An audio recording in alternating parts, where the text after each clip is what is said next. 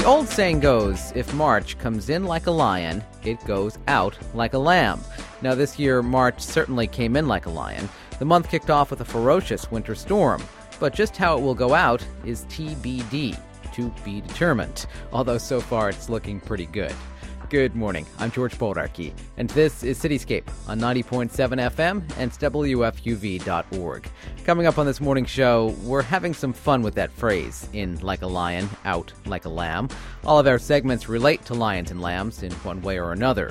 From a closer look at patience and fortitude, the marble lions that stand guard outside the New York Public Library at Fifth Avenue and 42nd Street, to a behind the scenes view of the Lambs Club, the nation's first professional theatrical club based in Manhattan. Lions and Lambs, oh my, this morning on Cityscape. Glad you're with us.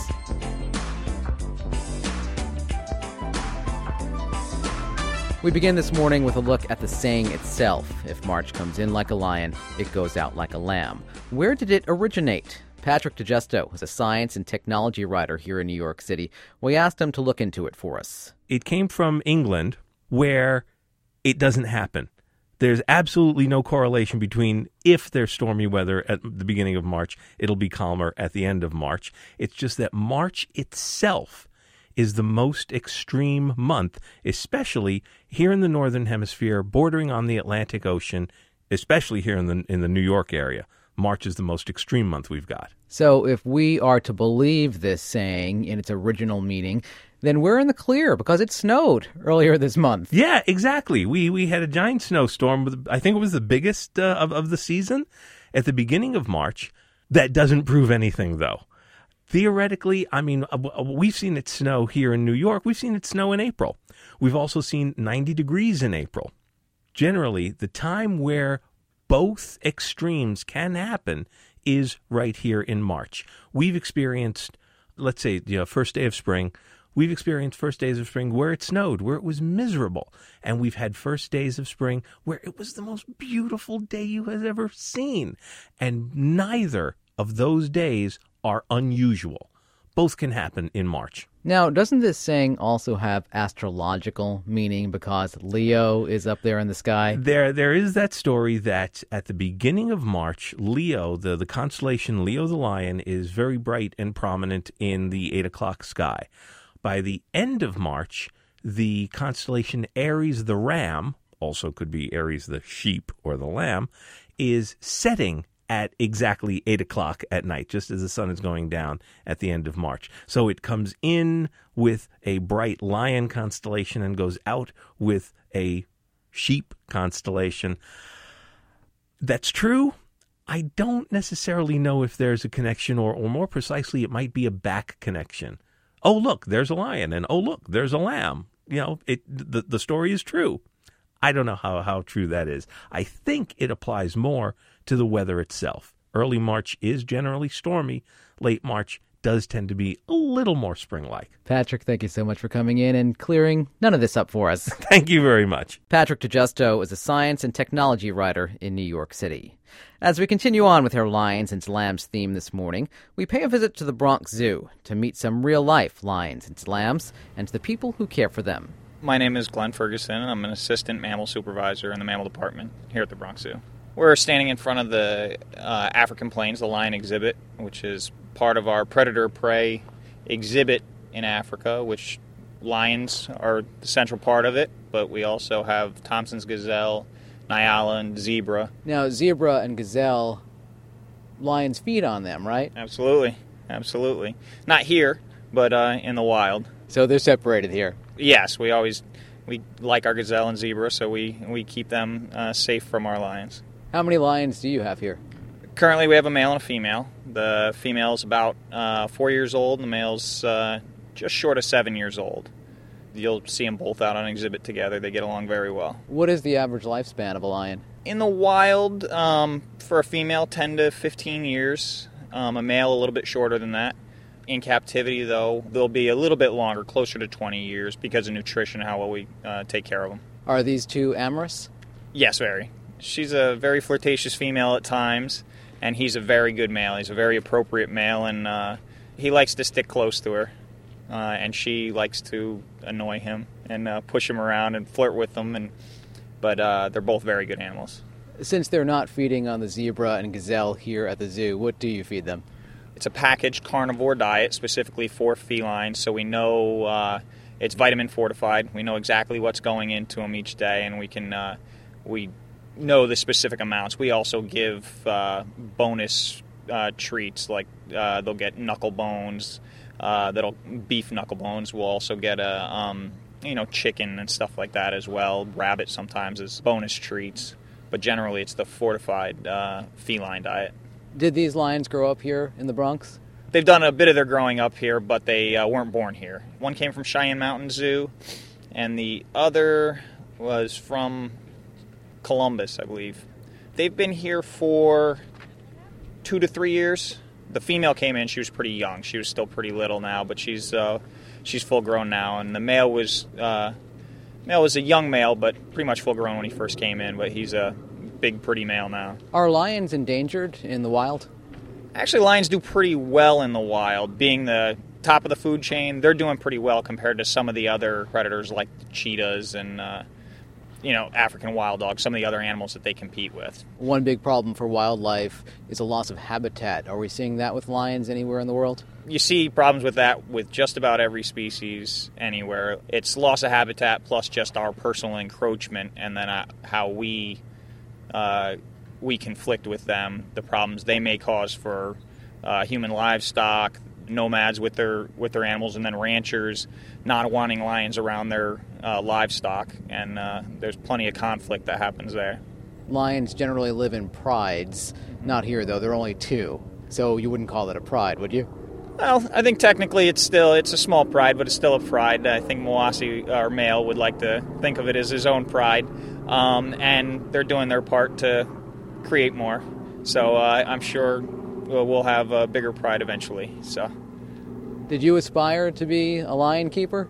I've always loved zoos uh, since I was, you know, three or four years old. I used to go to the zoo all the time. Always wanted to uh, work at a zoo. Went to school and got my zoology degree, and I've been here at the Bronx for eight years. What are some of the most common questions you get about lions? Most of the time, it's uh, what time do you feed them? Can we see it? And can you wake them up? Because lions sleep naturally, both in captivity and in the wild. They sleep about 20 hours a day.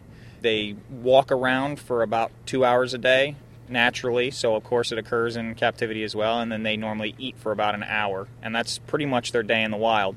So in captivity, where they don't even have to do the walking around to grab the hunting, we do some stuff. We enrich the animals to give them different things to sniff around in their exhibit, different treats to find we do stuff like that to keep them active, keep them moving around. But they're always going to get their food, so they don't have to uh, spend as much time up and running around as what they do in the wild. But we do with a lot of training and enrichment. We keep them uh, busy and active. And people, a lot of times when people come and see them, they expect them to be tackling a zebra, which is what they see on the Nature Channel. But uh, really, what's most natural for them is to be lounging out in the sun like a lot of us would like to do on most days. The male lion has what's called a mane. Does that serve any purpose? Uh, yes, I've heard a couple studies, and the the big thing about a mane, a lot of time, uh, a male that's well uh, has really good nutrition, so he's hunting well. He has a pride that's hunting well for him. He's eating well. Typically, has a darker, fuller mane, and that shows his females how good he is, basically. So it's it's the same. It, it, similar to us, you know, dressing up and going out and showing off. It, uh, he's impressing his females by showing how healthy he is, and that's what uh, a mane can do. So when you see a nice dark full mane, it means it's a nice healthy animal. What has surprised you most about working with these lions, about their behavior or anything else? They are very much big cats. You know, you see the same behaviors, the same expressions that you see uh, in your house cats, but they are definitely wild animals. They're um, and the the other big thing, the big uh, is when you're right next to them. No matter how close you get to them, uh, looking at them on exhibit, when you're right next to them, they're a lot bigger than they always seem when they're a little ways away from you. They're very impressive animals, very powerful animals. I thank you so much for your time. You're welcome. Glenn Ferguson helps to take care of the lions at the Bronx Zoo. While we didn't find any lambs at the zoo, we did come across the next best thing sheep. Surprisingly quiet sheep not one made a peep, let alone a bah, while we learned all about them from the zoo's Diana Tancredi. We have uh, several different breeds of sheep. Uh, we have some Dorset sheep and some Suffolk sheep, and then also some Jacob four-horn sheep. How many different breeds of sheep are there? Not entirely sure, but I can say a lot with confidence. And what separates them? What makes them different? Um, sheep were domesticated uh, about oh, over 10,000 years ago, roughly. Uh, they're separated by uh, meat quality, hair, coat, color, quality, um, different characteristics. Some are, are, better able to subsist in hilly areas, some down on the flatlands. Um, they're all grazers, so they can eat pretty much anything. They're pretty hardy animals, um, fairly weather tolerant. Um, the, the Jacob's horned are a little considered a little bit more of a rare breed, a little closer to their wild ancestors. But generally, sheep all have a fairly easygoing nature. They tend to flock together, and uh, they have a great response to uh, predators. So they, they tend, that's what the flocking action is for to keep predators uh, away and to you know sort of safety in numbers. So they're protecting themselves as best as a sheep can. They uh, other than sort of running, there's they're not very aggressive animals. Um, they're known for, for their fairly gentle nature. Um, not too much personality distinction. They tend to act very much alike. The flock can sort of act as one. That being said, are they smart animals? I would have to say that they're as smart as they need to be. and I'm going to leave it at that. Nicely put. I understand that sheep have a great sense of hearing. It's beneficial for them to hear well. Obviously, they need to hear if something's sneaking up on them. It doesn't come into too much use here at the Children's Zoo, a little bit, and they're pretty well taken care of. Uh, but they still do hold a lot of the basic sheep characteristics. They will flock together. They do that. You can't separate them. You know, if you take one out, it's mayhem. They get very upset. They like to be with their buddies. A little different, like our goats are very closely related to sheep, but uh, personality wise, very different. You know, goats tend to be able to be separated a little more easily. They're not quite, they don't flock quite as much. They're not as uh, shy or scared of other things, I should say. Sheep, though, like goats, could have horns. Am I right? Some are bred with horns. Some are some are have been bred down and uh, for the characteristics of not having horns. Um, like uh, Jacob sheep, for instance, can have. Uh, uh, they're called four-horn sheep, but some have two horns, some have four horns, some can even have six horns. So it just depends. Really depends on the breed. Now, this is a children's zoo. What are some of the questions that kids ask about the sheep? Not too much they come, they like to come, they like to pet them, they like to feed them. Uh, our children's zoo is a great uh, first introduction to domestic animals for, especially for inner city kids. So a lot of kids that come here, especially the young ones, it's their first time meeting a sheep, a duck, a chicken, a goat, whatever. Um, so basically, the reaction is, "Wow, a sheep! Can I touch it? Can I pet it? Can I feed it?" And of course, we say, "Sure, come on over." Perhaps it's a good thing that sheep can't read because right above the fencing here is a sign that says sheep are bred for meat or their dense hair called wool. Now, I would imagine it's not a big deal to have your hair shaved, but the meat part. Yeah, the the meat part. So it's so this goes back to the smart question about sheep. Um, we're glad they can't read, and basically, uh, we we don't eat our sheep. Um, we do get them shorn. Uh, they will they will be sheared for the season. We do it once a year. They are bred for meat, hence the lamb and the mutton. You know, if you have leg of lamb and mutton, um, we just put those signs up there for the various animals to show just sort of how closely they've been related to humans and what their uses have been. Doesn't necessarily mean I advocate going out and eating one. Diana, thank you so much. Thank you so much for talking to me. Had a great time. Come on in, visit us. Diana Tancredi helps to run the Children's Zoo at the Bronx Zoo. You're tuned to Cityscape on 90.7 FM and WFUV.org. Good morning once again. I'm George Bodarky. In honor of March, this week's show has a lions and lambs theme. Next on the show, we pay a visit to what are perhaps New York City's most famous lions patience and fortitude. They, of course, stand guard outside the New York Public Library at Fifth Avenue and 42nd Street in Manhattan. The library's Chief of Art Information Resources, Clayton Kirking, gave us the lowdown on the larger than life cats. Right now, we're in front of the 42nd and 5th Street, uh, 5th Avenue building the New York Public Library, standing next to Patience, who is the southernmost lion in front of the uh, in front of the portico of the library. I'm glad that you named Patience here because I couldn't tell the difference. Which one was Patience and which one was Fortitude? They look so alike. Well, you have to know which is north and south, actually. And the names w- were applied, some say by uh, the mayor uh, uh, LaGuardia in the 30s, at a time of the great during the Great Depression when he thought the the, the, the citizens of the city needed patience and fortitude. And whether or not that's true, it's kind of has stuck. And uh, so the southernmost line is patience, and the one to the north is fortitude. And how appropriate today. New Yorkers, of course, today in this economic climate need patience and fortitude. They certainly do. And so I think that name is it's here to stay. Patience and fortitude, though, not the original names of these lions. These lions were once called something else, right? The history of the lions is very interesting. That they were they were not immediately recognized as the great symbols of the library or of the city of New York. Um, and it is early in the history of the library, they were actually called Leo Astor and Leo Lenox, for Astor and Lenox, the two great founders of the public library. And uh, that name stuck until Patience and Fortitude came forth in the 30s or 40s sometime. Yeah. Who designed these lions? The original sculptures were by Edward Clark Potter, uh, who was a very uh, well known uh, sculptor of animals uh, uh, in the uh, late 19th but early, early 20th century. They were actually carved by the Piccirilli brothers, who were brother, six brothers from Italy who came to the United States in 1888 with their father and founded a, a, a, marble carving studio.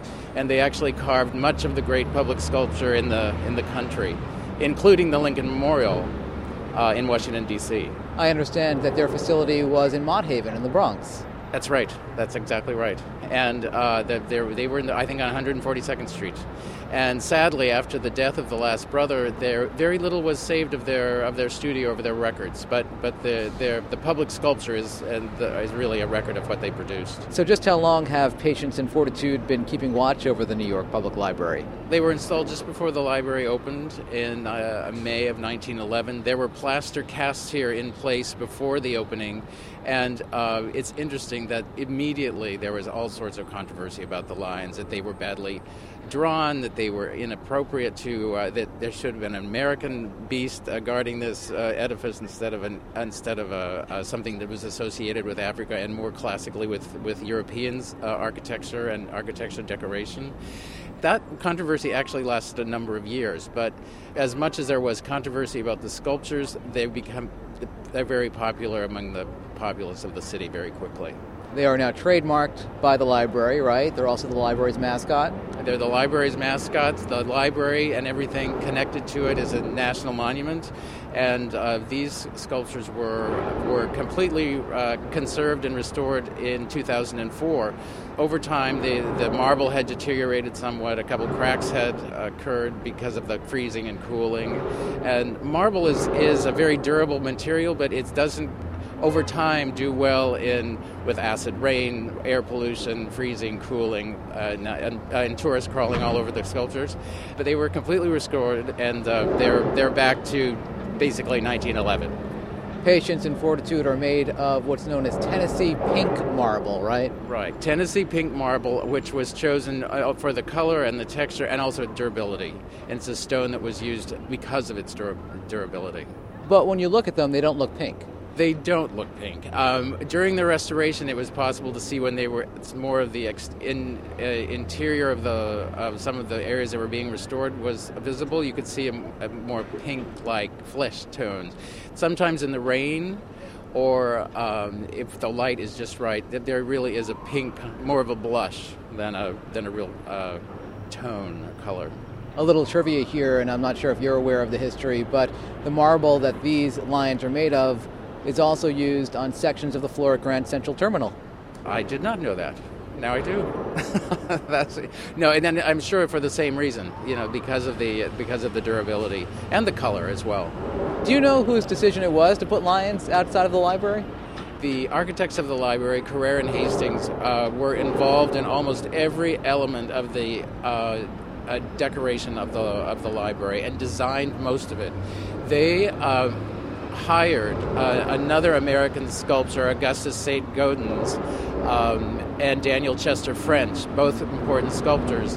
And French had been Potter's uh, teacher, actually.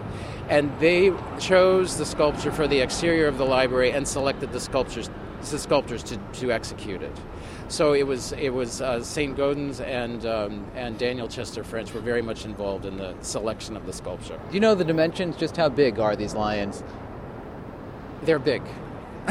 I do not know the dimensions, but uh, uh, they're certainly uh, probably double life size. And there actually that was part of the criticism uh, when they were installed in 1911 that they were too large, they were disproportionate with the building but um, and they were described as being mealy mouthed cats and all sorts of things like that. But um, they have grown, I think, it, it, with the stature of the library, they have grown to to represent that as well. And they're so well behaved. All of this construction noise behind us, and neither of them have flinched. That's right. That's right. And it's a real testimony to the because they are uh, they've been uh, decorated for for years and years, decorated at various times of the year for certain uh, different parades in the city. And actually, the the conservators who did the restoration in 2004 recommended that that be not done anymore because it allows moisture to collect on the stone and then freezing and cooling can cause damage. But so they they have survived magnificently. I was going to say, patience and fortitude have a great front row seat here to many of New York City's famed parades. They do, and certainly many of the, the most important events in the city takes place uh, right in this at this intersection, and uh, it's one, of, of course, one of the busiest intersections in the in the world. So yeah, they have front front row seats. Clayton, thank you so much. You're very welcome. Thank you.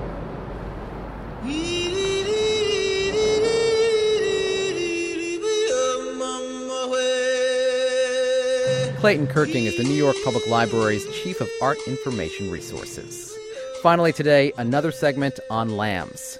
The Lambs Club is said to be the nation's first professional theatrical club. It's based in Manhattan. Mark Barron is the vice president of the group, also known as the Boy. I caught up with him earlier this week. The president is the shepherd, the vice president is the boy. And you also have a collie on your team, right? Uh, the collie is a person who, who produces a particular entertainment event. So that's the only time we use that. And then all the members are considered part of the flock and the fold, which is the clubhouse. But the Lamb started in London in 1870 in 1868. It was actually named in honor of Charles Lamb. Charles was a writer. A lot of people still study his annotations on Shakespeare. When he was alive, he used to invite actors down to his home to talk shop at a time when actors were not welcome in the public venue. And years after he died, some actors decided to form a supper club and they named it after Charles Lamb. And that was officially in 1868 in London. Then Harry, Henry Montague, also known as Harry Montague, was an actor. He came to New York in the summer of 1874, missed the club so much that he decided to form the Lambs of New York. And we were actually formed in the week of Christmas in 1874 and then incorporated in New York in 1877 making the Lambs Club the oldest professional theatrical club in the United States of America. Correct. Uh, there are only several theatrical clubs or organizations old of us. I think Hasty Pudding is older than that. I think there's one in Russia too. So we're probably one of the oldest theatrical organizations in the world but our official title, the oldest professional theatrical, where we are similar to the Players Club and to the Friars Club, but we're the oldest of the three. Let me point out that we are now at your headquarters on West 51st Street in Manhattan. We are a member of a building of several private clubs. We have the fifth floor. We call it the clubhouse or the fold. And uh, our quarters include a small black box theater, rehearsal spaces for members, pool room, lots of artwork, archives. Members just come up here and hang out within the building. There are hotel rooms members can rent. There is a pub you can get breakfast, lunch, and dinner. In fact, all day today we're having a big St. Patrick's Day parade, special prices. And all on the walls you have memorabilia and you have artwork. For example, one of the things that a uh, tradition of the Lambs has been when you are elected the president, the shepherd, your portrait is painted. We have every portrait of every shepherd ever. There are now 34 of them.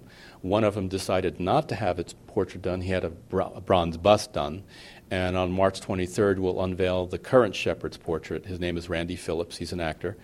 so we, our traditions continue. This is not the original home of the Lambs Club. The Lambs once met downtown, right, at the original Delmonico's Blue Room? That was where we formed on that Christmas week in 1874 in the original Delmonico's, which was then in Union Square, which was the heart of the theater district back then, which is why the players formed in that area because they were close to the theater district. The Lambs, however, moved with the theater district. We actually were a wandering club for, for a lot of years. From 1874 until 1905, we met in various restaurants. One has still got a room named after us, and that's Keens Chop House on 38th Street. Upstairs is called the Lamb's Room because that used to be where we met. We've been in the current location uh, since 1973. Prior to that, you were in the West 40s.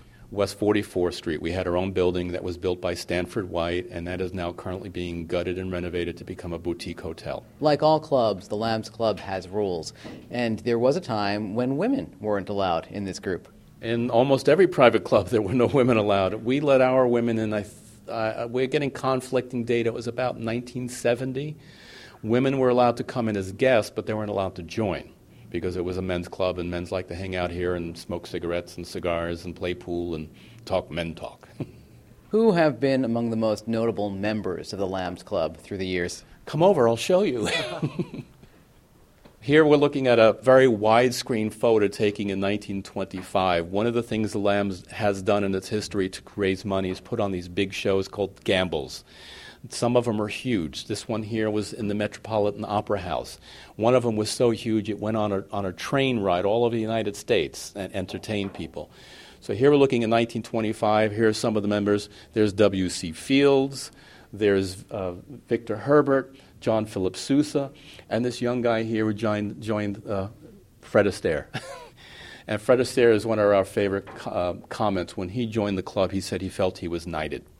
And members of the Lambs historically have been so involved in the making of what we call today Americans' entertainment field. Lambs were involved in the forming of Actors Equity, of the Actors Fund, of ASCAP, and Screen Actors Guild. Talk to me about the performances the Lambs have put on through the years. Has anything stuck that we would know about in popular culture? Okay, there's two good stories there. One is the play Stalag 17. That first saw light of the day at the Lambs, and it was put on on our old theater. Lerner and Loewe met at the Lambs Club and worked on a lot of their projects there in the rooms. In fact, when Fred Loewe died, he left our foundation a piece of his share of Brigadoon. So we have quite a history, and today we still do that. We have this little performance space. Some of our members are writers, and we will do the readings of their projects and the work. That's probably good examples, those two. And anything else along the walls that you would want to point out before we go?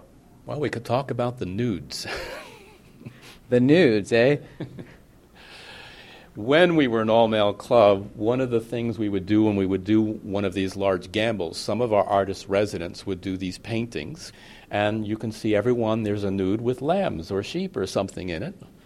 And then he that would become the program cover of the gamble the souvenir cover. And then they would donate those paintings to the club.